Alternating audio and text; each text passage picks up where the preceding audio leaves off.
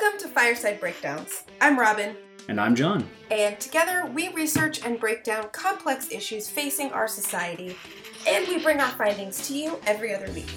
Our promise to you is to bring you honest analysis backed by research, to skew our bias toward what can be factually supported, and to try to make it clear when we're giving our opinion versus speaking about actual research. Naturally, we're human, and our blind spots and our biases will show through from time to time. But our goal isn't to convince you to think any certain way. We want to give everyone a foundational understanding of these complicated topics so that together we can discuss and address them in a thoughtful and beneficial way. Due to the nature of our podcast, some of the things we talk about can get pretty heavy and maybe divisive. We try to lighten the mood and avoid too much catastrophizing, but we still suggest getting comfortable and maybe having a good drink on hand as we work through this stuff, especially for this episode. We recommend you get ready because it's time for Civil War II Electric Boogaloo. Welcome to our fireside. Did I write that? Oh no, I did. you did. read that, okay. Yes, I I did. like, I do not remember. That's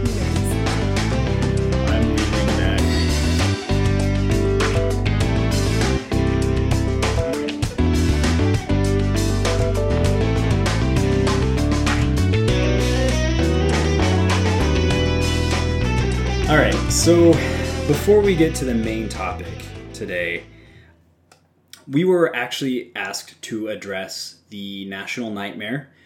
I'm sorry, we were asked to address the first presidential debate. By the time this is released, it will have been just about t- two weeks since it aired, and we we are recording this actually the Thursday after the vice presidential debate. And let me tell you, it feels like to me way more than two weeks ago since the presidential debate. So much has happened. Yeah. So, I actually wrote the intro a while back, and I said this that the uh, debate would likely be buried in an avalanche of drama. And, uh, I wish, I wish I had that level of foresight in all things that I do. anyway, let's look back on that for a minute. A little mini breakdown. I think Robin will talk a little bit about the vice presidential debate. Yeah. Yeah. Cool. So I'm not going to reiterate the facts of what happened. There's there's no real debate, and I'm not going to go through and fact check it. I, I don't think it's beneficial or worthwhile to do that. Chris Wallace barely qualified as a moderator, though I have a hard time being upset with him. I don't know that I would be able to handle things differently if I were standing in front of a train wreck trying to get it to do something. So let's just take a look at some of the polls, uh, some of the data we've got on the on the backside of it. So at the time that I wrote this, America thinks Biden quote unquote won the debate. That's that's kind of like saying tomato is a fruit, you know? It's technically correct, but nobody is baking tomato pies. Without putting too much weight on the polls and understanding that polls are snapshots in time, not necessarily predictive. Thank you, 2016, for teaching us this lesson. Here are some high level takeaways. Uh, the debate had no effect on how decided voters were going to vote. Obviously, that's kind of to be expected. Only about one third of the audience said Trump's performance was somewhat good or very good. 50% said it was very poor. Biden's performance was more positively reviewed, with around 60% saying they thought he performed well. So, general impressions thought Biden did a better job outlining his policies than Trump did, which, as somebody who watched this thing for you, the listener, so I could talk about it, I mean, I personally agree with that too. I felt like the majority of Trump's time was spent on the attack and not necessarily talking about his own policies. Frustratingly enough, I think there was so much confusion that even Biden talking about his policies was kind of lost in the. It was lost. Uh, Everything and everyone was lost. every yeah, uh, and overall, the debate generally made people dislike Trump more and like Biden more, which was an interesting. the The point differential between their favorability ratings grew. So that's about as deep as I want to get into the substance of the debate. We're going to delve into opinion, and this is going to come off, I think, very, very biased. Especially since I've had time to cool down since I wrote this. But I honestly don't know. I can't think of it in, in, in any other terms, so I'm just going to give you my honest feelings of it right now. Full disclaimer I know Joe Biden, not well, but when I was in the Secret Service, I protected the vice president's residence. I got on around the end of Obama's term and the beginning of Trump's, so I actually had some experience with the Pences as well. I can talk about my perceptions there another time. I just am laying that out because inevitably the like one picture of me with Biden at the Christmas party is gonna pop up and somebody's gonna accuse me of something. So yeah, it exists. my personal relationship with Biden, for what it was, notwithstanding, I saw two very different men on that stage. I saw one vicious, cruel, ill spoken, and immature man, and one man attempting, at least, to be presidential. And I'm not sure how I would react with somebody constantly interrupting me. And let's be clear there are attempts to both sides. This this thing that there were interruptions on both sides by the numbers biden interrupted trump sure but he only interrupted trump or wallace 22 times compared to the 71 times that trump interrupted either biden or wallace that's the lowest tally by the way i could find for trump um, some analyses had it over 120 interruptions. I, yeah. Biden seemed to have been practicing trying to stay on message and ignore Trump, and by and large, I feel like he was successful. He did react a couple of times by calling Trump a clown, telling him to shut up and shush, or some variation thereof. Again, I don't know how I would have reacted in his position. I think he displayed more than a mustard seed's worth of patience there. Suffice it to say, nobody won, honestly. There were low points throughout. I, I'm sure you've all seen it, but this part sticks out. You know, Trump failing to denounce white supremacy when asked again. When asked who or what white supremacist he should denounce, Biden suggested the Proud Boys, and he said, Proud Boys, stand back and stand by. But I'll tell you what, somebody's got to do something about Antifa and the left because this is not a right wing problem, which is the sort of non denouncement that he's famous for. Now, I'm going to be as fair as I can here. The narrative that Trump hasn't denounced white supremacy at all isn't exactly accurate. Notably, after the Charlottesville riots, Trump said, This is a quote Racism is evil, and those who cause violence in its name are criminals and thugs, including the KKK, neo Nazis, white supremacists, and other hate groups that are repugnant to everything we hold dear as Americans. Now, we can certainly talk about the overall context of Trump's remarks and why this particular myth persists, and how when he's caught with written remarks versus unwritten remarks, he changes how he talks. But stating broadly that he's never condemned white supremacy is wrong. The thing, though, that I think is the most important takeaway from the debate, and then the subsequent two weeks after it, Trump has shown us very clearly who he is in these last two weeks. He demonstrated his worst nature, especially near the end of the night when Biden was talking about his son, Beau Biden. I'm not going to chronicle Beau's life, but understand that he was a veteran who served in the Iraq War, where he earned the Bronze Star. We actually don't know how he earned the Bronze Star. Uh, much to my frustration, that information is not public. But in 2015, he died. It was tragic, it was brain cancer.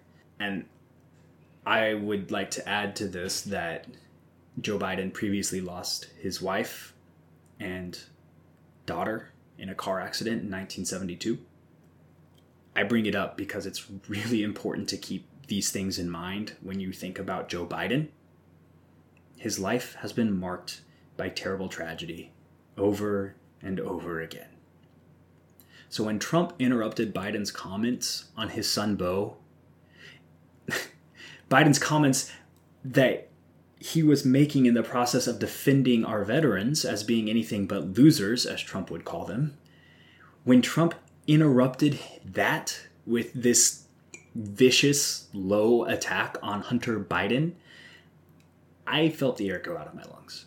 I'm not going to pull up the audio because I honestly get sick just thinking about it, and I don't want to have to edit it and listen to it over and over again. but no father deserves that. Trump wasn't attacking Hunter with that widely debunked conspiracy theory about his dealings with Ukraine. He went after Hunter's struggle with drug addiction. Now, set aside that Trump stooped to attacking Biden's kids. This is something we haven't had a chance to talk about fully, but a struggle with addiction? That's a struggle you do not go after. You don't. I would warrant every single person listening to this knows someone who has struggled with addiction in some form. It's a nasty, insidious, life altering struggle that takes immense mental fortitude to overcome. In that moment, during that attack, I honestly don't know if I would have thought it strange at all if Biden had lost his composure completely. But he didn't. He rejoined with an incredible statement of pride and support for his son, speaking directly to the American people. For me, if I knew nothing else but about these two men, that moment, right there, would have sealed what I thought about each of them. What I saw on that stage were two very different men. And through the attacks, the interruptions, the bullying, the whataboutism, one thing became clear to me. One of those men is scared. Sure, he tries to sell it as brash self assuredness, but I was trained that we were conditioned with four reactions when we're scared fight, flight, freeze, and fawn. Now, the first two, most people have heard of fight or flight. The other two, freezing, is pretty self explanatory. And then fawning is when you try to flatter whatever is scaring you in order to survive. Flight, freezing, and fawning were impossible for Trump in that debate. So he took the only choice left to him. He fought. The thing is, it wasn't the dignified, methodical fight of a politician attempting to outmaneuver his opponent. What I saw were the desperate attacks of a man afraid, willing to do whatever it took to defeat his opponent. Every little thing he did was designed to keep Biden from talking, from finishing his sentences, from getting more than a few moments' respite. I think on some conscious level, he thought he could wear Biden down with his overwhelming amount of bluster, but that's not what I saw happening. All I saw was a bully. In a sense, the debate is a microcosm of the problems facing America today. Many of Trump's supporters say they voted for him due to his unpolished demeanor. He, quote, tells it like it is, Interestingly, those same supporters will go on to defend him to the hilt when he stumbles over a simple denouncement of white supremacy, saying things like, That's not what he meant. Does he tell it like it is, or does he speak in obtuse references that have to be interpreted by the faithful? You, you cannot have both. More than anything, this cognitive dissonance is frustrating to me. Regardless, we saw two sides that absolutely could not find any common ground up there. And I feel like one side still attempted to act as if things were normal, and the other seemed to take delight in the pain of his opponent, in owning the libs, to use a common phrase. I'm not going to continue on this much longer because We have better things to talk about, frankly. But I do want to tell a quick story about after this debate. A very conservative friend of mine posted a picture on Facebook. It said, I am way less concerned with who you vote for than how you treat the people that vote differently than you do. And to an extent, I can agree with that sentiment. I think that if everyone is operating in good faith for the betterment of the country, I don't care if you're voting Republican or Democrat or Libertarian.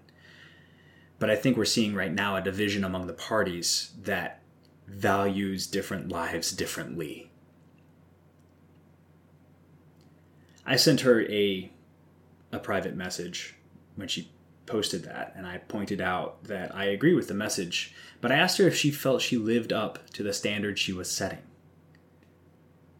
She constantly paints all Democrats as idiots on a good day and literally evil at any other time.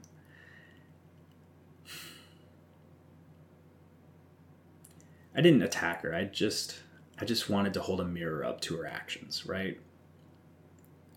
And all she did was thank me for my concern, which I suppose is better than an outright attack rejoiner, but I had hoped for some honest thought in the matter, and it was just depressing to me that even pointing out the obvious didn't lead to anything beyond an end to the conversation.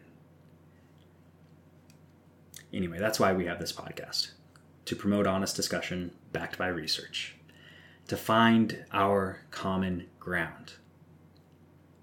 Regardless of how you feel about Trump or Biden, understand, all of you, that we all generally want the same things. Don't lose sight of that in the discussions about how we reach those goals. I know it's hard, but don't lose sight of the other's humanity. Anyway, that was my takeaway from the debate. What did you think about the vice presidential debate that we were treated to last night, Robin? Ooh. Like you, I also have thoughts.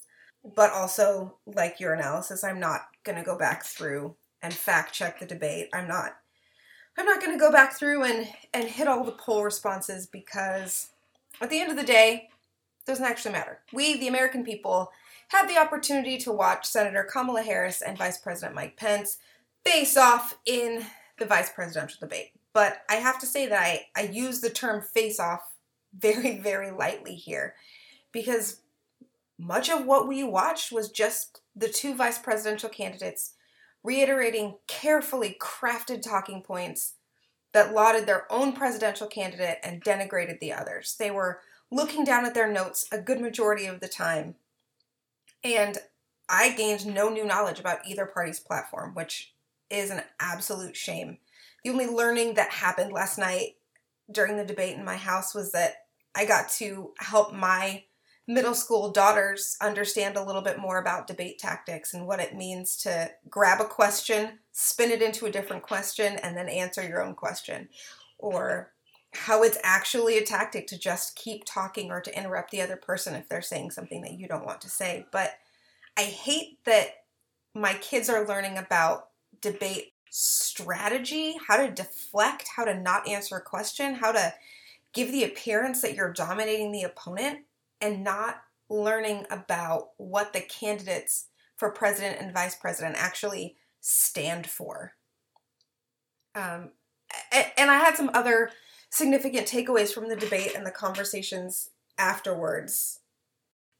The first thing that I want to touch on is that my husband had probably one of the most brilliant moments that he's had in these discussions ever. He's not a debater, he's not an arguer, he's not much into politics. He's very much the calm and steady in this house. And so, as I was venting my frustrations to him about the lack of new substance and how they only focused on the already belabored talking points that we already know all about, I said something like, Why don't they just ditch their notes and tell us what they know?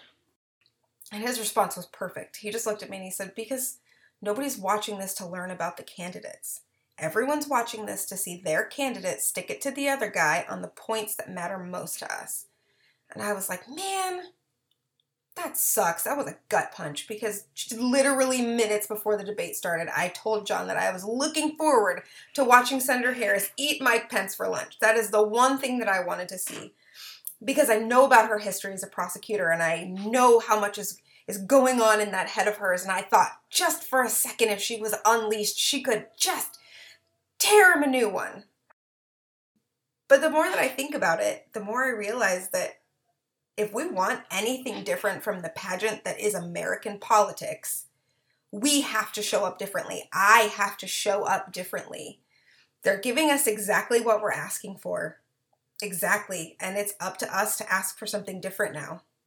If we don't want to see a perfectly rehearsed debate, we have to ask for something new.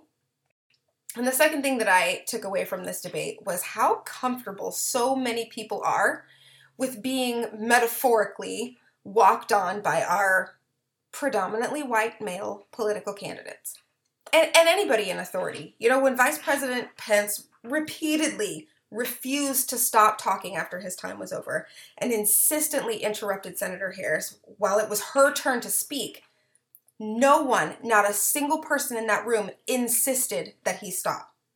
The moderator asked him politely, reminding him, Mr. President, Mr. Vice President, your time's up. Thank you. Thank you, Mr. Vice President. But nobody said no thank you. Like literally nobody stood up and said, You need to stop this now, or you will not get to continue participating. And the responses that I saw to that situation, mostly from the more conservative folks, but even from people who lean more to the left, most of the responses that I saw about that situation were not about how inappropriate it was that Senator Harris was being talked over or that Vice President Pence was taking far more than his time.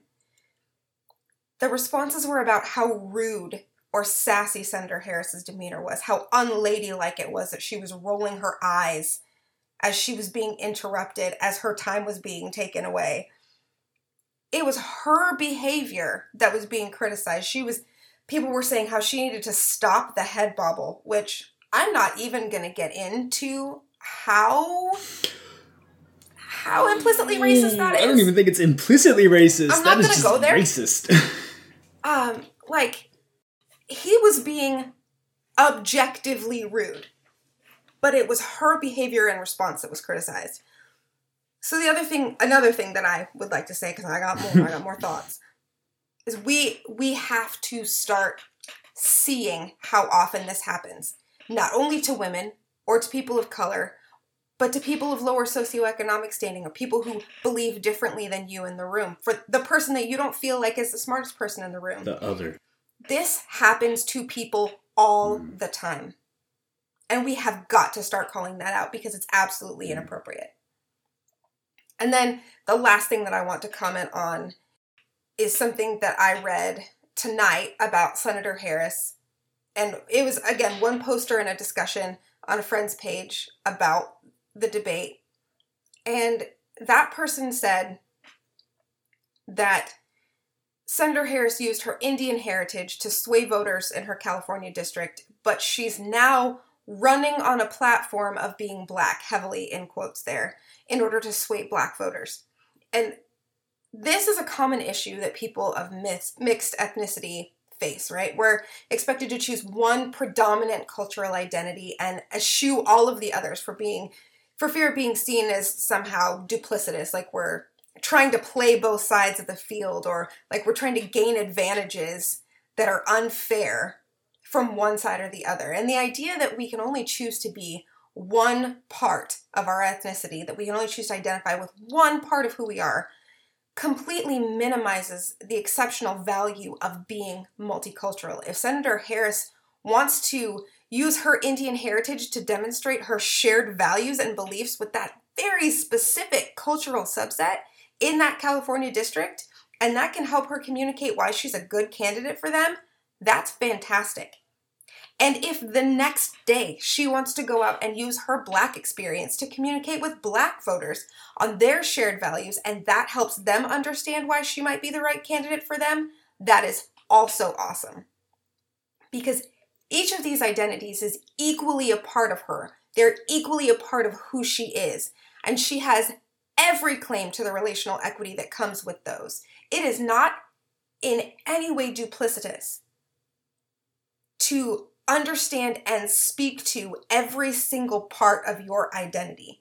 Those of us with mixed racial heritage have some amazing communication advantages. They call us code switchers because many of us can move easily in and out of cultural boundaries and navigate the complicated communication styles and values of each subculture. And that is absolutely not something that she should be shamed for. That's a value add. That is something that I want in a candidate that represents me. Someone who can embrace every single part of who she is and has the skills and the talent and the knowledge to translate that into value for each and every group that she serves. So if you catch yourself knocking Senator Harris for one minute playing to her Indian heritage and the other minute playing to her black heritage, you need to check yourself. That blows my mind. She's literally 100% both, or 50 50, whatever, it doesn't matter. But it's not like. Right people only treated her like she had Indian heritage or people only treated her like she was black. Like she got the she got both barrels her whole life. And yeah. Hmm. It's and it, it, that's a common thing, right? Like we I was listening to NPR this morning and they they had people presenting their perspectives on the debate. And they interviewed um uh it granted it's radio, right? I can't right. see this woman. But I've listened to voices for long enough to know that the person that they were talking to was likely of some sort of ethnic minority heritage, and she was a woman. And I had to catch myself because my first thought was, of course, they're going to get a woman to comment on Senator Harris's performance in the debate. Of course, they're going to get uh, um, an ethnic minority to comment on that. And then I was like, wait a minute because I, I had to check my bias there for a minute, right? We're all conditioned to these things. And I had to stop and ask myself while I'm trying to drive to work in traffic what is it that feels manipulative about that to me? It's not. It is not in any way manipulative to have someone who who identifies with the person speaking share their thoughts on the debate. Why would that person have more credibility if they were male or white to speak to, to Senator Harris's performance? So, right, like we all have these biases and we have to encounter them and face them every single day. That's the only way we're going to solve that problem. I'm sorry, I'm just sitting here nodding because I just go off, go off. I'm fine. like, thank you. Oh, that's good. I guess we'll actually get to the the topic of the podcast now. we're we're half an hour in. Fine. If you've stuck with us this long, welcome to the podcast. Uh, yeah, right. We're actually going to talk yeah. about a thing today. So, so cool. yeah. So what are we going to talk about? I teased it at the beginning, right? This topic is actually a little fun, believe it or not. Uh, we didn't have to dig through yeah so many studies for this one, which was an it was a relief to be honest. Yes. But it's not fun and like, aha. It's more like, well, at least it's not depressing on top of everything else. Mostly. so I mean it's it's still rough, people. It's still rough, but it's got a fun name. There's some it's got, it's got a fun name. So what is it we are talking about, Robin? All right, today we are taking a closer look at the Boogaloo movement. How many times are we going to get to say that? so many times? Tonight? I'm very excited. Yes. This subject and people involved in it or adjacent to it have popped up in the news more than a few times since all of the unrest concerning police violence against people of color has increased. But I mean, we both have to admit going into this that neither one of us fully knew exactly what this group was or how exactly they tied into this racial tension. I just knew yeah, it was a fun word yeah, to say. I right? was my initial thoughts were I mean, I'm not going to say they're way off, but they were definitely not right. They weren't enough, which as we get into this will become yeah. very apparent because this is a mess. Right. All right. So like let's jump into kind of what we thought and we both wrote down our notes before we started doing yeah, research. Yeah. So if if they sound just just right. don't judge. This is what we right? thought it was. Okay. What we so thought I'm, they were. Yeah, exactly. I'm going to own in advance that I was woefully ignorant of this group and what they stand for until the, the subject came up in a conspiracy realist Facebook group that I'm in. Don't judge me. Don't judge me. It's associated with a podcast that I like. It's called Stuff They Don't Want You to Know. It's a great podcast uh, from the How Stuff Works guys. And the hosts there take a look at conspiracy theories and supernatural and paranormal theories and government theories and all kinds of crazy theories in much the same way that we break down topics here, right? They look at the research that's available and they kind of do a deep dive into the idea uh, without necessarily. So did they pay you for this? Diverting too heavily. They they did not. not I just I just love. I can rant all day about the podcast that I love uh-huh. to listen to. So if anybody would like to pay me to plug their podcast, that's right. Totally this is premium real estate. Give us your money we'll talk about you. Exactly. A couple of people are going to hear right. how cool your podcast is. I promise. Right. So anyway, deep in some comment thread on some topic, probably QAnon, someone accused because that's a lot of the conversation that goes on right now. Someone accused the Boogaloo Boys of being neo Nazis. And one such boy took deep, deep offense. And this was probably the first time I had ever heard this term. And he, like, he posted quite the manifesto, and I think there was an infographic, though I could not find it. I tried to go back and find it, and Infographics. I couldn't. Um, explaining just exactly what he believed. I was really impressed that there was. I mean, infographic. what better way to communicate um, your ideas? It's pictures, words. Right. Beautiful. I was like, surely this must be highly organized. They have infographics, infographics. sources, right? Uh, so the gist, obviously. Sorry. Exactly. Continue. The gist of what I remembered was this, right?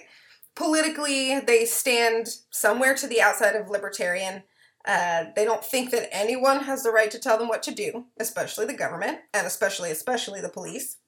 They really like guns, and they don't think that anybody should be able to restrict their or your access to them.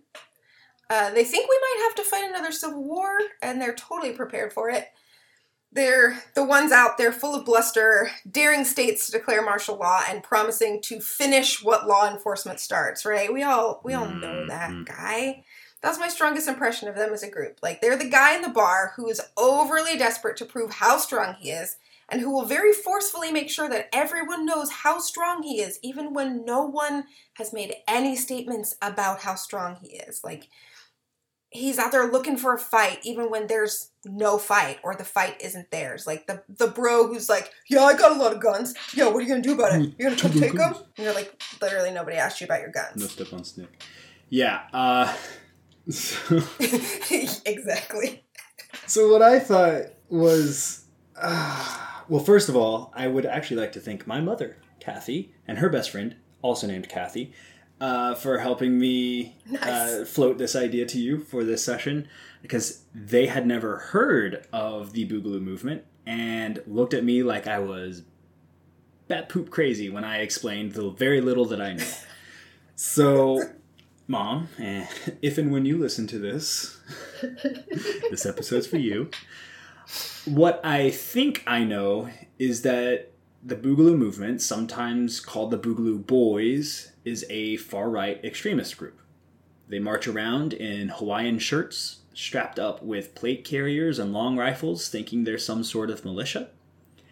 Uh, the Boogaloo is a reference to one of their primary goals, which is a second civil war, which they call the Boogaloo. I know, very complicated. So, if anyone's keeping it tally, I'm gonna say, I, I hope somebody tallies for us. Why do they want a second civil war? I think, or I thought, that the the reason they wanted a second civil war was very similar to the reason the first civil war occurred, which is to establish the superiority of the white man over the rest of the world and to form a white ethno state. So, in order to achieve this goal, they intentionally set out to drive up racial tension and often appear to align themselves with organizations like Black Lives Matter to stir up trouble. That was kind of my write up. I'm going to reiterate right here. This is what we thought before we did research. So don't go around saying that that's who these people are before you've listened to the whole podcast to see if you're right. Because, spoiler alert, we were not We were not right. we weren't entirely wrong, but we were not right. Okay, dear listeners, now it is time for you to see how what we thought we knew stacks up against actual reality. So, in case you're as in the dark about this as we were, here's what this episode's going to look like. First, we'll try to talk about exactly what the movement is. We'll get into the history, we'll discuss some of the specific value positions and the tenets of the movement, and we'll look at how the group is present in America today and maybe some of the more prominent figures in action today. And then we'll finally talk about what the response has been to the increasing visibility of these groups in our daily news and our social media feeds, both from the press and then from state and federal governments. And of course, we'll end with some good news too. As usual, all of our sources will be available to you after the show on Podbean and on our Facebook page. All right. So what is what is the Boogaloo movement? like we said before, none of neither of us were right, but we did hit on some correct elements. Uh, and it, it just it turns out that that actually calling it a movement is a bit generous. The reality is that at the core, it's a lot of loosely organized groups connected around one central ideology, which is a massive modern armed resistance movement, a war or a revolution. And even that ideology takes different shapes depending on which group you're talking to. Uh, so I think the best way to work this out is to take a look at where this all started and then what adherence to this Yeah, movement I- Yeah, it's a mess. But I think we can sort of distill some of the like pearls of truth from everything that we researched. And the very, very short version is that eh, no matter what the low level goals of the Boogaloo movement are, the umbrella they fall under is that they are an anti government extremist movement that formed in around 2019. In 2020, Boogalooers, I'm sorry, it's just a fun word. Boogalooers, aka Boog Boys or Bujahideen, in- I can't. It's boys with an Every I, time and I I, can't. Like I refuse. I refuse to type Oh, that. we're gonna hurt their feelings if they listen to this. Um, I'm not worried. Increasingly, uh, sorry, in 2020, these people have increasingly engaged in real world activities as well as online activities. Uh, they do they show up at protests and rallies, especially ones around gun rights. Um, they protest pandemic restrictions and they show up to police related killing protests. They're all over the place. The shortest definition for them is, and the most important one, they are a terrorist group. I know. Gasp. It's a bold statement. I can I can hear it being said right now. I'm sure that that gentleman on Facebook would uh, clutch his pearls at such an assertion. But uh, it's simple fact. I mean, my job literally revolves around combating terrorism. So I'm kind of familiar with what the elements are and how they work. And Hmm. if you want to know what the elements of a terrorist group are, they're really, really simple. It's a group who collectively they plan and execute violent criminal acts with the purpose of furthering ideological goals. Since these are domestic terrorists, those goals usually are revolving around influencing things that are political, religious, social, racial, or environmental in nature we'll flesh this idea out as we go along, but I'm just stating it now for the record. Even though we are laughing because the name is silly, this is a domestic terrorist organization. If you associate with them, you are a domestic terrorist. It's just like if you associate with ISIS, you are a foreign terrorist. Period. I don't have the patience or other virtues required to debate this with people. If you take issue with it, I suggest you reevaluate your priorities and take a long, hard look at what the people you hang out with really want. So, let's talk a little bit about its origins. If you want to know the origins of the Boogaloo movement, you have to understand the, the, the completely chaotic world that is 4chan. I don't want to get too deeply into 4chan, and neither should anybody else. But what you need to understand is that 4chan is a relatively lightly monitored and moderated anonymous image board website. It's like Facebook without adults. What this means is that people are largely able to post whatever they want. There have been occasional bans on the site and stuff taken down, but it's rare. I'm not going to talk about whether or not such a site is good or bad for the world. Maybe that can be a topic for another time. But suffice it to say that this has allowed several boards to develop that are distasteful. Or it's allowed boards that aren't distasteful to devolve into the control of the dregs of society and become distasteful. Perhaps I'm speaking too strongly. I don't know. I don't really think highly of people that group together to glorify starting a second civil war. Maybe it's just me. so first of all, the Boogaloo meme that crystallized as a in real life movement of heavily armed protesters started with the phrase Civil War II Electric Boogaloo, which is, of course, obviously patterned on the title of the 1984 sequel to the breakdance cash in film Breakin', which would be uh, Breakin' 2 Electric Boogaloo. Uh, I know you have heard of it. It is probably the best movie of all time. It is not. Probably. Probably. Internet users, and I would argue just people in general, have used Electric Boogaloo as an add on to make something joking or tongue in cheek for years, including the possibility of civil war. Thus, the story of the Boogaloo began as a meme. I'm sorry. It's so funny. It's not, but it is. It's just the word. It is It's just that word is so funny. So began as a meme in a board for gun enthusiasts where users discuss all manner of weapons from knives to fighter jets, though their overwhelming focus is on firearms. And researchers at, both Bellingcat and the Middlebury Center on Terrorism, Extremism, and Counterterrorism have recently shown that the earliest iterations of this Boogaloo subculture can be in part traced all the way back to this board as early as 2012.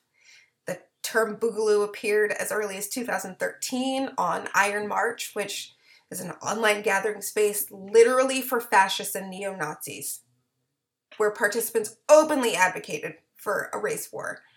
Again, I'm going to note here the Iron March Forum was created specifically for those groups and helped birth some of the deadliest white power groups in the last decade, including the Atomwaffen division. I say that as derisively as I possibly can with a terrible German accent. That was great. Uh, and they used phrases like Breivik 2, Islamic Boogaloo, aimed at encouraging more attacks like the ones that Anders Breivik carried out in 2011 that left 77 people dead in Norway. And although gun owners tend to lean right, uh, the board explicitly discourages any political board. discussion. This is yeah. This is K that we're talking about. Explicitly discourages any political discussion. Uh, a sticky post at the top of the forum that was made in October of 2015, which is just as the alt right culture was born on a different board, was turbocharging the Trump campaign.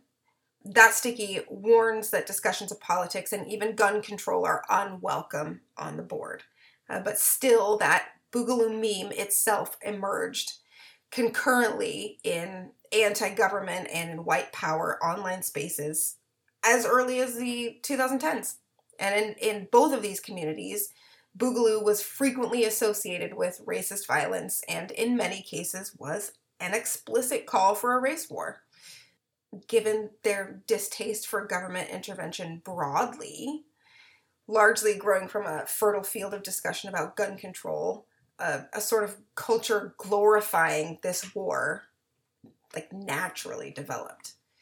And then in 2018 and 2019, these discussions moved from 4chan to Facebook and, and some of the other broader internet discussion platforms. And their participants organized in groups with names like, um, oh, Jesus, like the big igloo boys and Bujahideen memes and big kahuna's big luau, but the K has like the slashes like the 4chan board. And then that's where the most prominent elements of this movement, if you'd like to call it that, took up residence until just Yeah. recently. It's interesting, like talking about all of the different groups that formed because it's it's kind of clever because they would name their they would name their groups similar sounding things as a sort of mimetic evolution of the original meme. So, you know, Boogaloo sounds kind of like Big Igloo or Big Luau, which is why you get this either Big Igloo Boys or the uh, the Kahuna's Big Luau, um, and then it just sort of it even evolved from there. Now it doesn't. You'll see references, or we found some references that have nothing to do with the sound Boogaloo, because that's not the important part of it. It'll just be something like you know Right. Ice House, which still references an igloo, which then you mentally make that sort of chain of connection. It's just uh, I think that part's pretty fascinating. I've always enjoyed watching how memes sort of develop layer by layer. And um, there's just you know Yeah. more enjoyable versions of this that don't include killing thousands of Americans. I don't know. That's actually the only, like one of the only scholarly references that I was able to find in doing these this research was somebody had done that, like deep dive mimetic etymological analysis of how these names have progressed, and it was Yeah, really interesting. Uh, really, Yeah. really dry, but really interesting. humans are clever, man, even when they're evil. anyway, back on track. To make a very long and very convoluted origin story short enough for a Marvel movie, the people on these boards and in these Facebook groups, they kind of bonded over their love of weapons in general and firearms specifically. And then they sort of managed to wind each other up by glorifying the thought of, I guess, killing fellow Americans. With the uh, with the alt right movement gaining momentum during Trump's ascension to the throne, um, sorry, during Trump's campaign and eventual election, and then his continual fanning of the flames of division, the Boogaloo movement just grew. It was oxygen to a fire. And because the the movement has its roots in internet meme culture and because literally nothing about the boogaloo boys is centralized nailing down a solid set of like organizational values or tenets is pretty difficult uh, but here are the basics right boogaloo content on facebook and elsewhere reveals that most of the people who align with this movement are bound together predominantly by their desire to mount an armed insurrection against the government with especially intense animus reserved for members of law enforcement. Uh, this boogaloo itself is seen as the breaking point where government oppression is finally met with revolutionary violence from armed citizens. At its core, the boogaloo has always been used as a reference to mass civil conflict or civil war. It's just that who's on either side of the battle lines can vary based on the group you're Right. talking to. And this is, I think, sorry to interject, but this is where I think I started, I got the idea that they were explicitly a white supremacist group because of their origins in these explicitly, you know, white supremacist boards. And then it, the sort of build out from there. Yeah, I mean, and that is like that is one arguably smaller side of the movement where you have those adherents who supported the first iterations of the Boogaloo idea.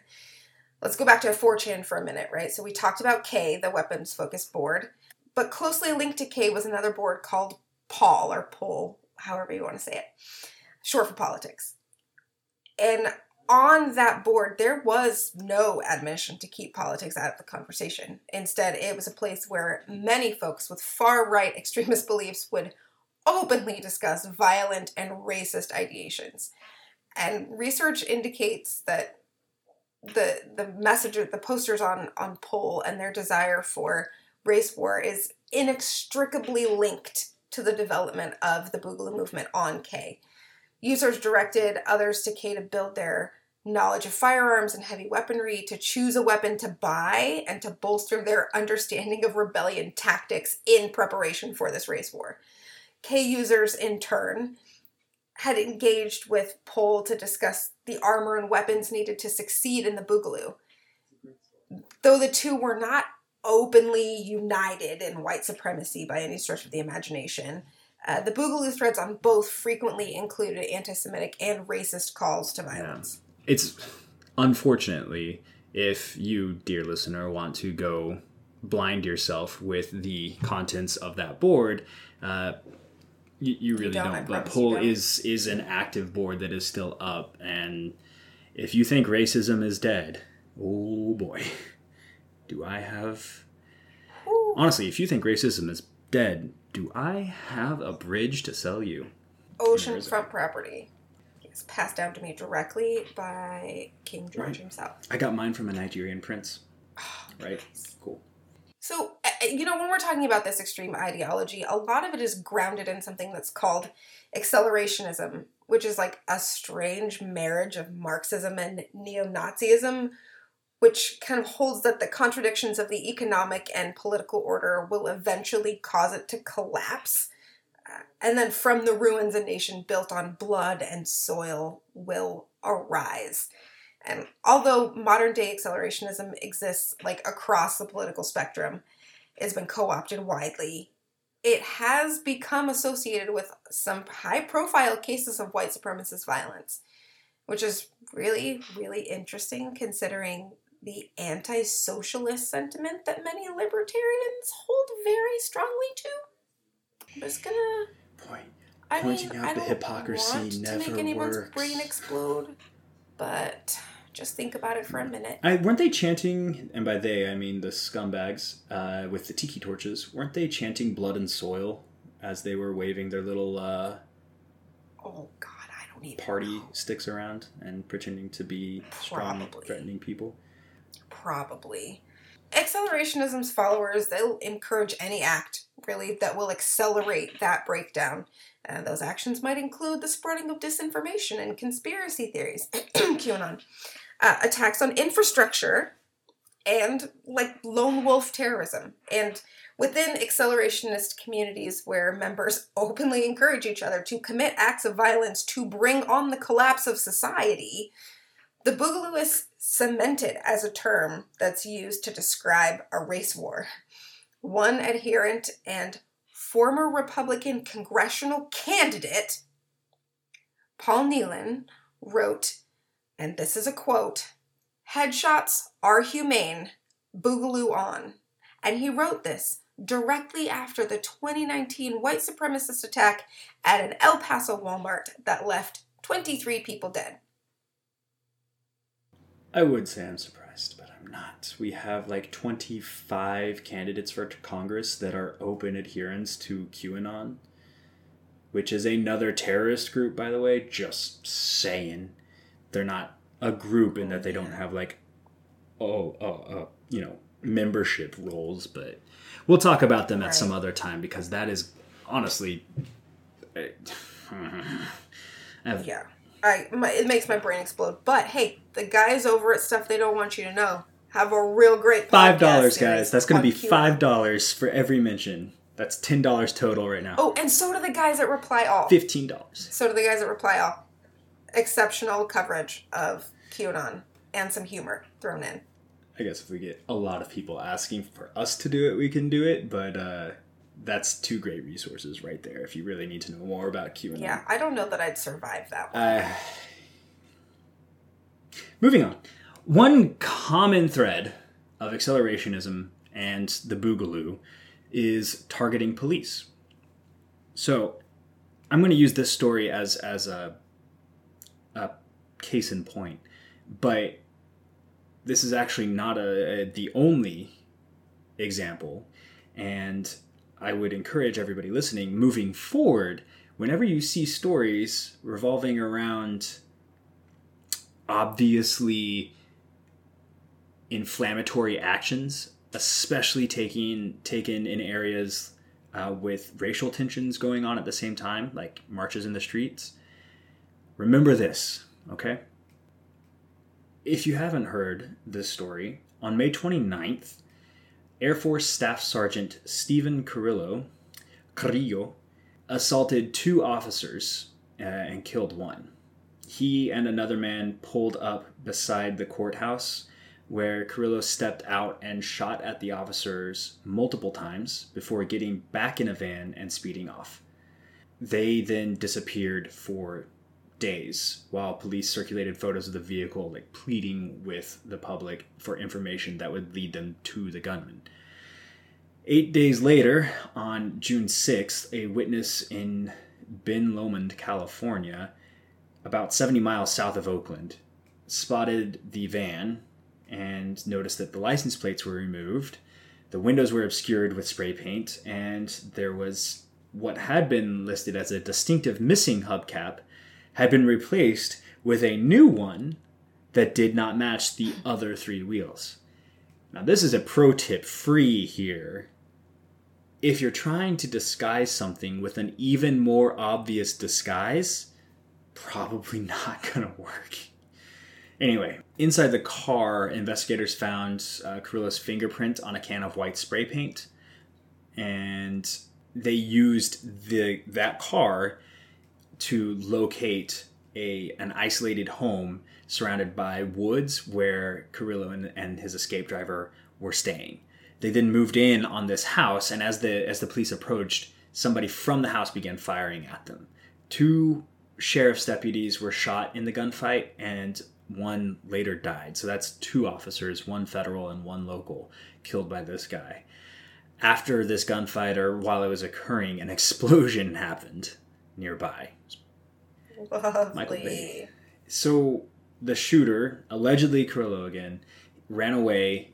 He was armed with a semiotic automatic rifle equipped with a silencer and designed to fire multiple rounds with each pull of the trigger, so some sort of burst fire he allegedly stole a Toyota Camry, the most agile of escape vehicles, from a driver at gunpoint, and then proceeded to abandon that car nearby after scrawling uh, Boogaloo linked phrases in the hood in his own blood. So those phrases are stuff like I became unreasonable, uh, stop the duopoly, boog. That's a common one. Yeah, boog. Yeah uh, because he was wounded, he didn't really make it much farther than that. He stumbled onto a local residence property, bleeding from this gunshot wound that he had sustained, uh, with his rifle strapped to his chest, and he demanded the homeowner give him his car. So the the this guy's kind of a badass, honestly. The homeowner calmly went inside to retrieve the key. He handed it to Carrillo, and then when Carrillo turned to leave, the homeowner just tackled him and disarmed him and held him until police arrived and arrested him. So I thought that was pretty cool. If you're looking for a role model in this story, that's your guy. It's it's that guy, That's the guy. right there. So yeah, that was all done in the name of the Boogaloo movement. It was specifically to Oh. accelerate racial tensions or tensions between the populace and the police. and this this connection between the the Boogaloo meme and white supremacist and accelerationist groups has gone beyond 4chan as well. Racially extremist communities have also congregated on a platform called Telegram, which is an encrypted and mostly unregulated social media app that has become a haven for groups and individuals who have been banned by mainstream platforms. Uh, these public white supremacist and fascist channels have thousands of subscribers and promote these racial versions of the Boogaloo. And while the white supremacy side of the movement was relatively small but active on Discord and Telegram, the non racist, libertarian, anti government side grew really rapidly on Facebook, seemingly like unaware of that neo Nazi groups and, and hardcore racists were co opting, I guess, their look and their jargon. I mean, co opting is. It's really hard to tell Yeah, I who was came first, say, I- right? I kind of feel like it's the other way around. I feel like the, the libertarians co-opted this like neo-Nazi group, which right? I guess is like it's almost like okay. it just branches. Yeah. But either way, the this libertarian anti-government side that mostly grew up on Facebook, a lot of them had absolutely no clue about this hardcore fascist or white supremacist or neo-Nazi like side of this movement. And so like when the racist side tried to like come over and post on the non-racist Facebook pages and groups, they were usually kicked yeah. out and openly mocked by the moderators. One member described the idea in a Boogaloo themed Facebook group saying, The Boogaloo movement is, for the most part, a libertarian group. The Boog is not the people versus the people. The Boog is the people versus a government. It's a revolution, not a civil war, is what he wrote. Which, I mean, I feel like that kind of represents the perspective that I I thought that it was just from the little bit that I've seen in in my social media feed and like let's be honest guys like if you pay attention some of this is probably showing up in your social oh, media feed. So i've seen I challenge you.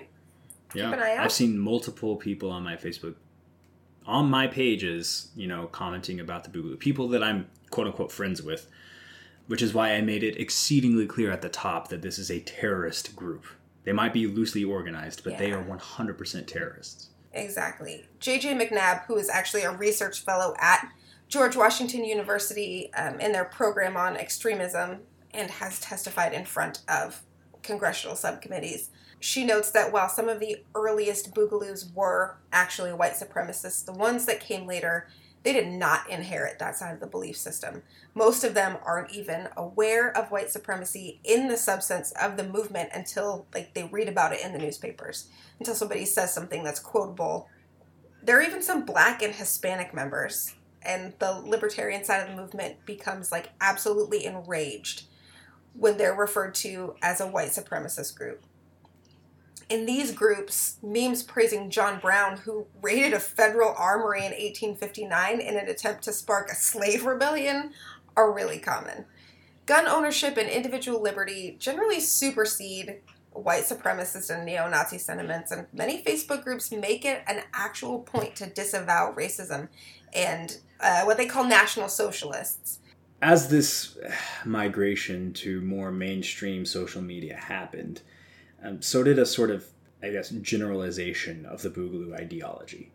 So within within any extremist group, but here specifically we're talking about the far right, racist concepts and conspiracy theories are often cleaned up and simplified so they can be adopted by groups with a more mainstreamed focus and less overtly racist aims than their original creators. For example, the term white genocide has now given place to the Great Replacement as a way of describing the idea that white people are being systematically replaced by non whites in Western countries.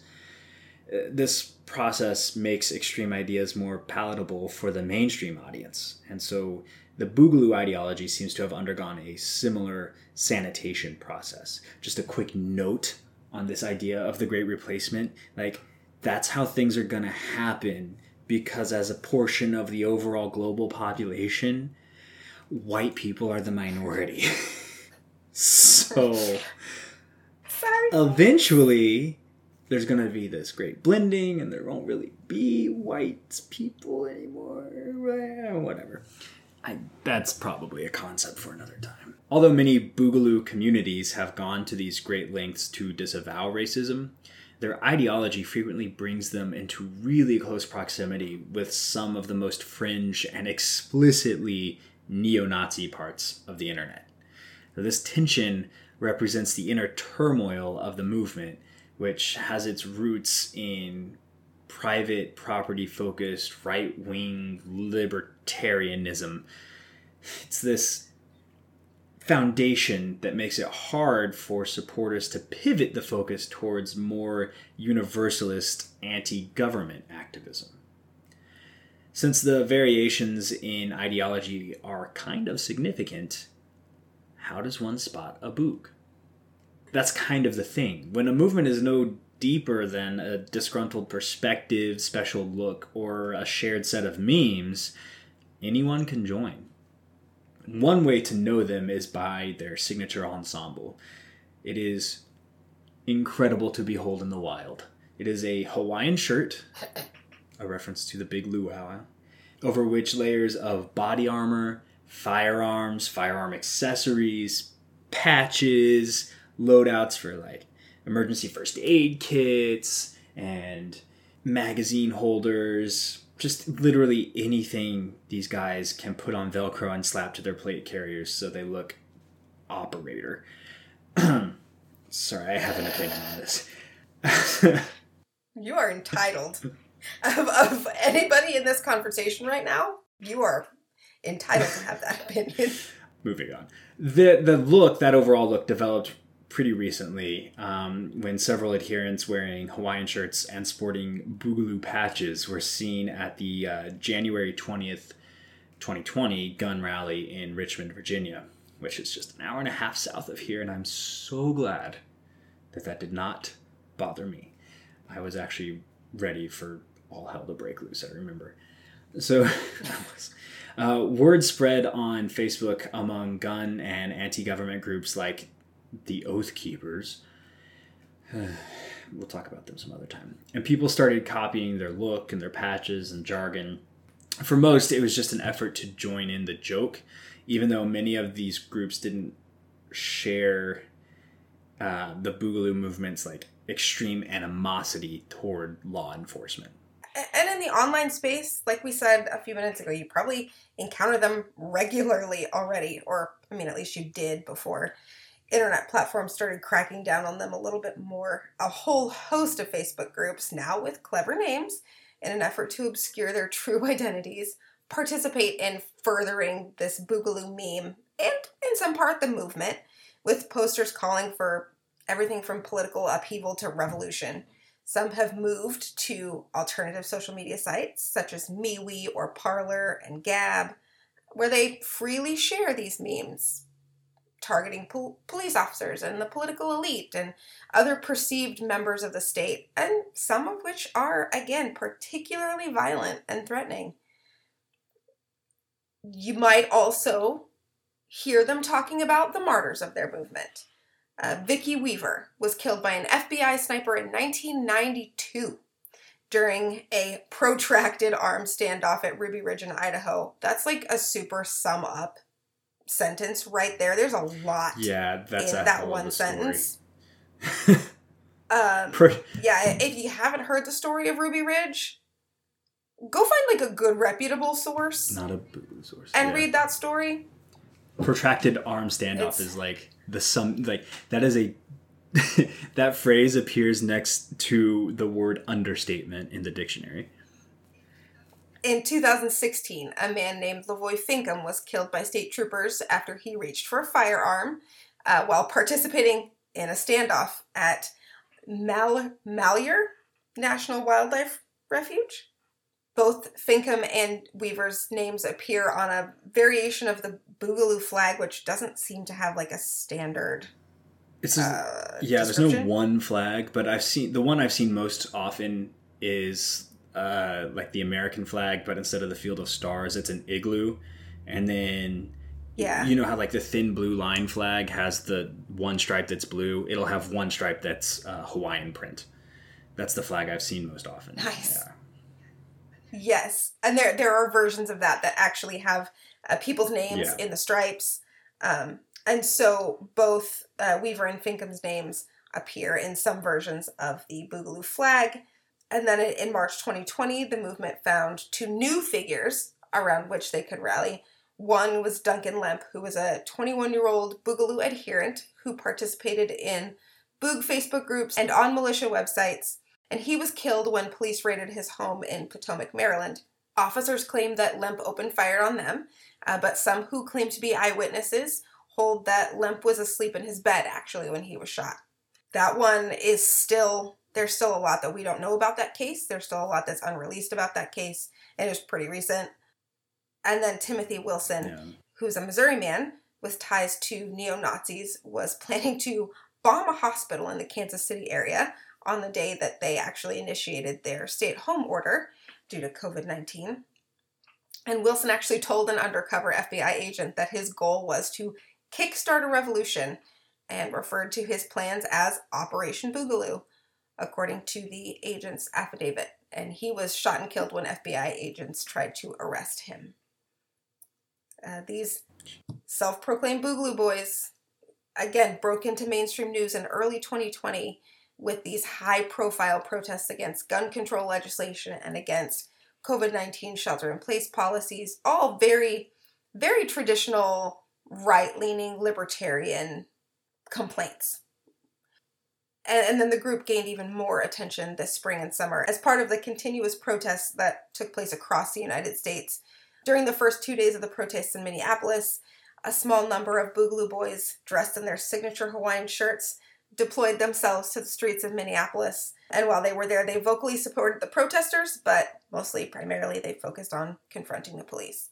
However, despite their appearance at many of these protests, the overall movement is really far from actually united in support around this new idea of allying with Black Lives Matter and anti fascist groups against the government.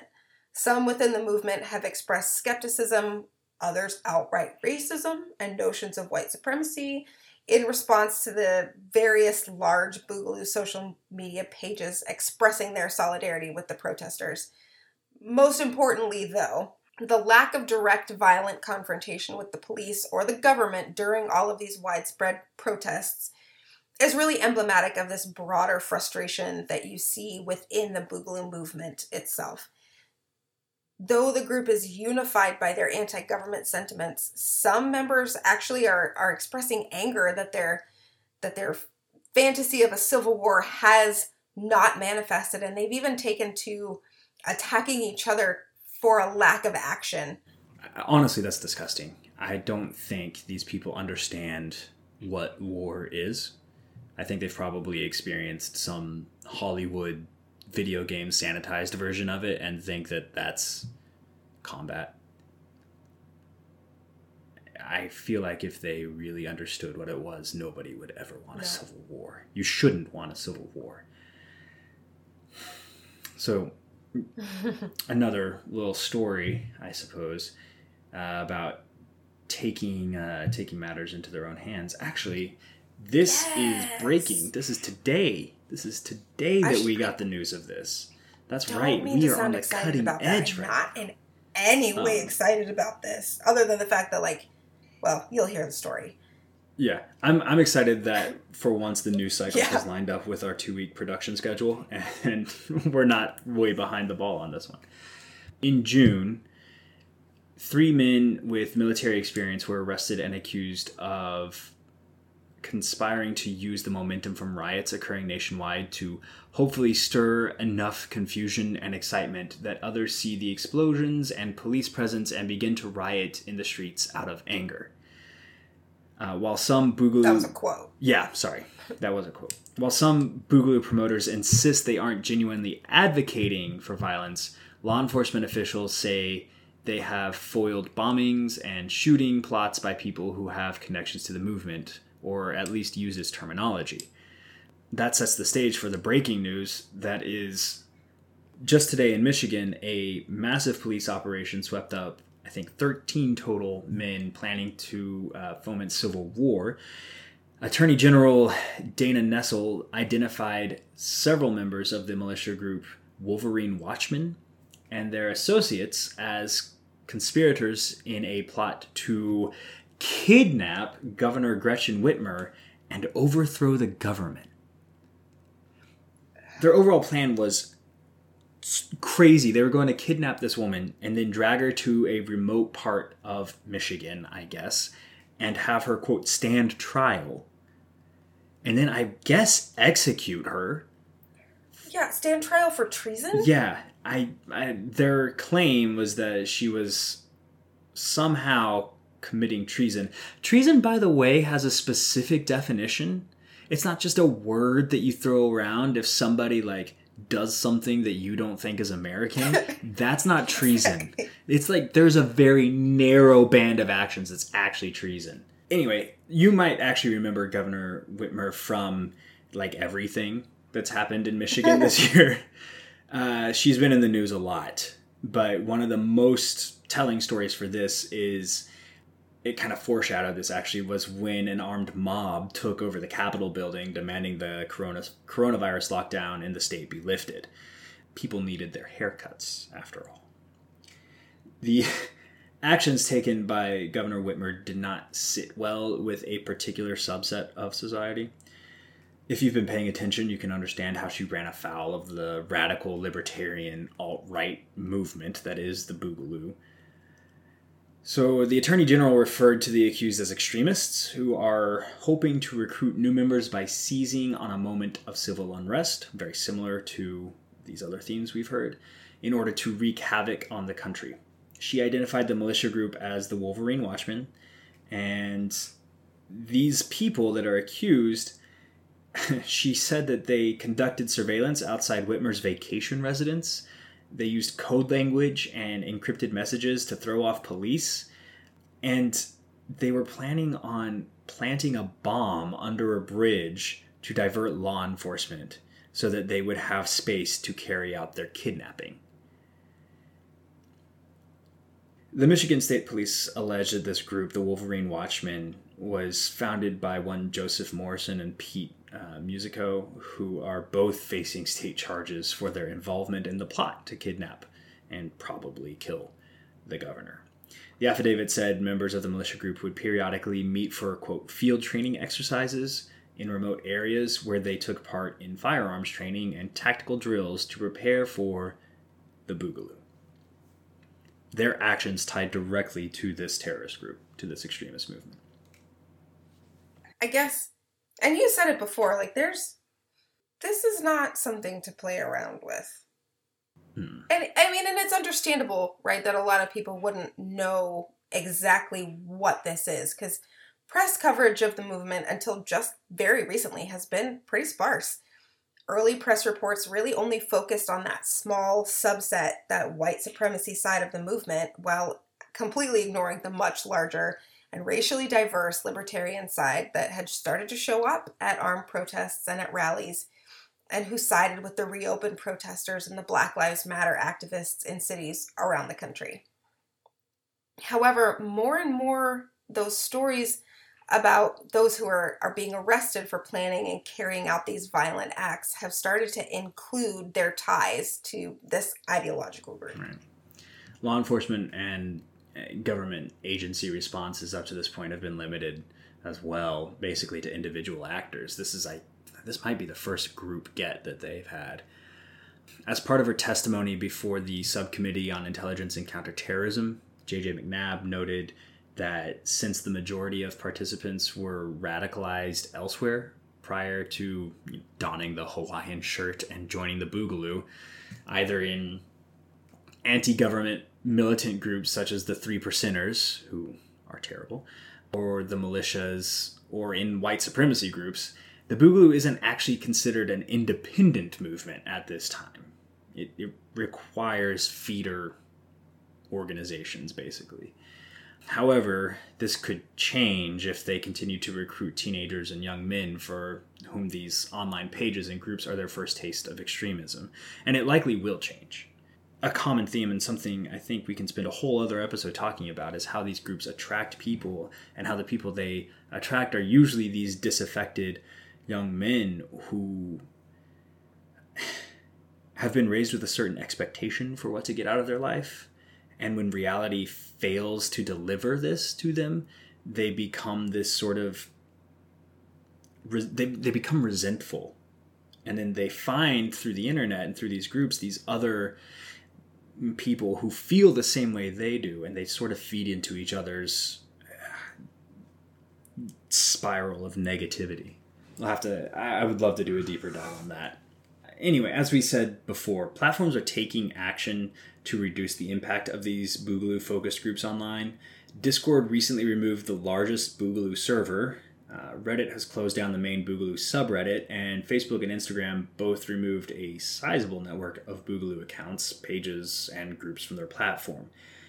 It's more than likely a temporary fix, as the groups are very good at rebranding their efforts to avoid being banned.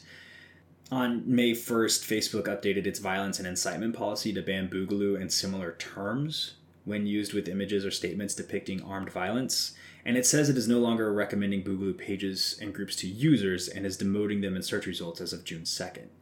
But one interview with uh, a member of the Boogaloo kind of laughed at the idea that that the term Boogaloo was important to them, and mm-hmm. they will eschew any association with the term if it allows them to continue to congregate on these sites. I know one group was actually calling themselves CNN at one point.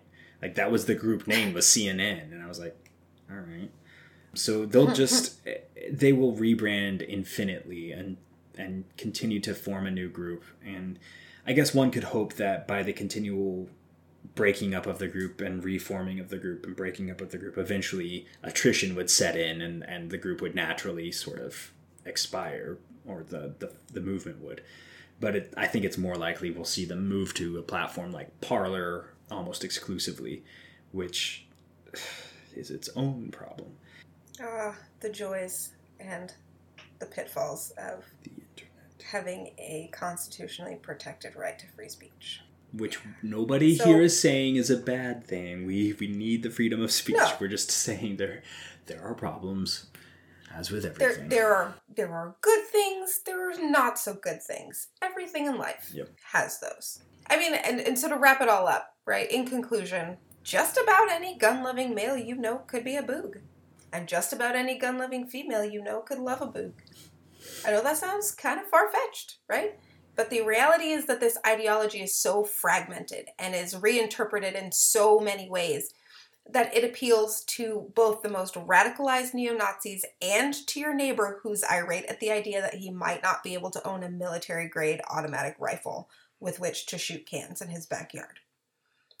The Boogaloo movement is as out there as a plot to kidnap the governor of Michigan and as close to home as that meme that your awkward cousin shared about going to a quote unquote pig roast.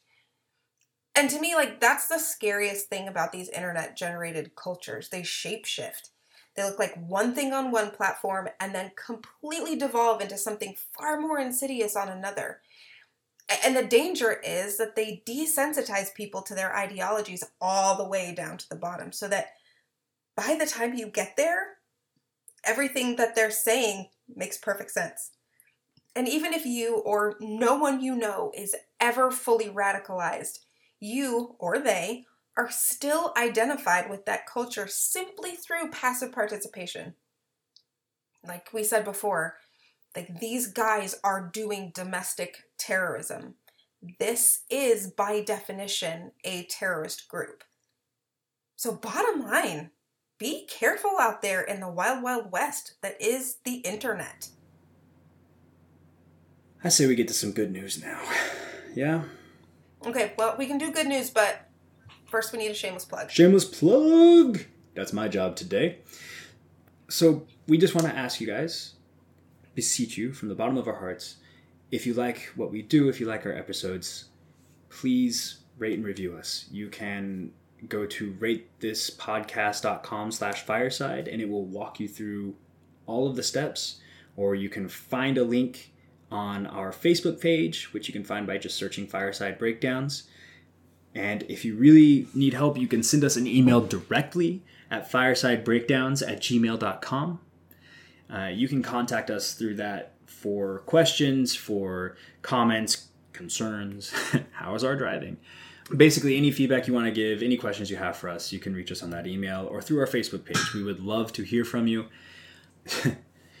we have some new people that just liked our Facebook page, actually, and I do want to say sorry the page has been so dead these last two weeks. Life has not really allowed us to do much of anything other than what we absolutely have to. It is almost midnight on a Thursday night, and we're finally wrapping up this recording. That's how crazy this is.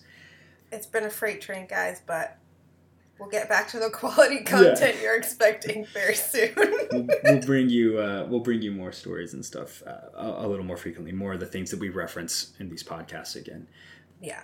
let's see uh, email ratings facebook i think that's everything I think that's everything. right let's I think I let's think we can get to some give good me news. that good good news All right. So, kind of tangentially related, actually, to what we have spent the last hour and a half talking about.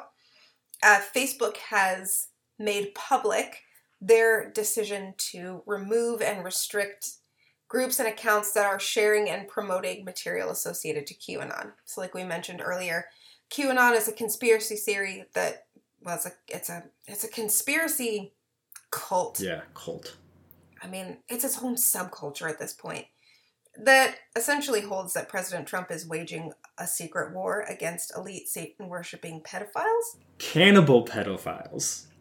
Oh yeah, yeah, yeah, cannibal, cannibal pedophiles. pedophiles. Don't forget um, that one. And that all, almost all, uh, publicly known political and Hollywood personalities are somehow involved in this, um, well, this cannibal pedophilia ring. Yeah. don't know. in a statement released on Tuesday, Facebook has said that its staff has begun removing content and deleting groups and pages, um, but obviously this work is going to take time and will continue in the coming days and weeks. Yeah, so their their dangerous organizations operations team will enforce this policy going forward and do their best to proactively detect content for removal instead of relying on user reports. So that's actually that's a pretty d- big deal coming from a company like Facebook. huge deal coming uh, from who, Facebook. Yeah. Who is a private company and has absolutely no overarching obligation to manage that kind of stuff. But yeah. Good news is they felt like making a task force about it. Finally, finally. I will say there has been calls for Facebook to do something like this for a long time, and uh, totally human, not Android. Mark Zuckerberg is notoriously resistant to actually doing anything. Yeah. Because, uh, you know, obviously limiting speech on your platform is, is going to be detrimental to your bottom line at, at some point. But uh, I think, yeah. you know, morally speaking, this is the this is the right choice. I know we, we laugh at them, but QAnon has also done some terrible things. They are a, a another terrorist group, and um, there are people that are dead because of them. So I think this is yeah. this is a strong move. I'm I'm glad they're doing it yeah, I just I hope that they they are able to do so effectively, and it, it's more than just a a symbolic gesture. Yeah. Although, like we talked about earlier, I mean, these groups are chameleons, mm-hmm. and they will change anything and everything that they possibly can change in order to continue promoting their ideologies. Yeah. So. Yeah. Good luck, Facebook. Yeah, better, better you than me, guys but yeah, I, I, guess the only thing we can do is keep fighting the good fight. Get out there, try to fight disinformation as much as we can. Fireside yeah. breakdown, standing against QAnon because we're not insane. can we get a deep? Can that be our first piece of merch? Yes. Fighting against QAnon because we're not. I want it on a mug. That's it, guys. Hey, donate some money to us. That way we can buy mug merch. Actually, maybe we should start a Patreon. Let us know what you think. I mean, can't hurt. Can't yeah. hurt. All right. Uh, everybody, take care of yourself over the course of the next two weeks, over the course of the next month. Yeah. It is only going to get crazier through November, and it likely is not going to get much better after the election. So do take some time for your own mental health if you can. Honestly, if, if you're struggling seriously, you reach out to us. We don't. Yeah. I would much rather help a stranger get through something hard than not. We're here for that too. Take care of yourself. We'll see you in two weeks.